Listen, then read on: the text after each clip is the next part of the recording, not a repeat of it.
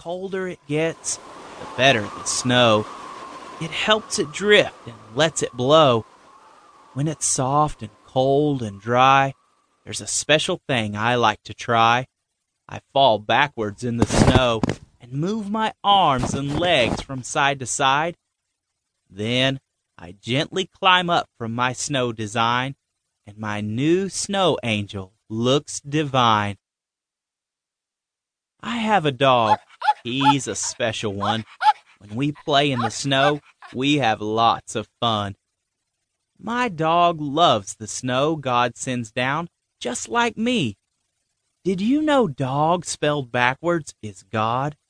I think that's really neat.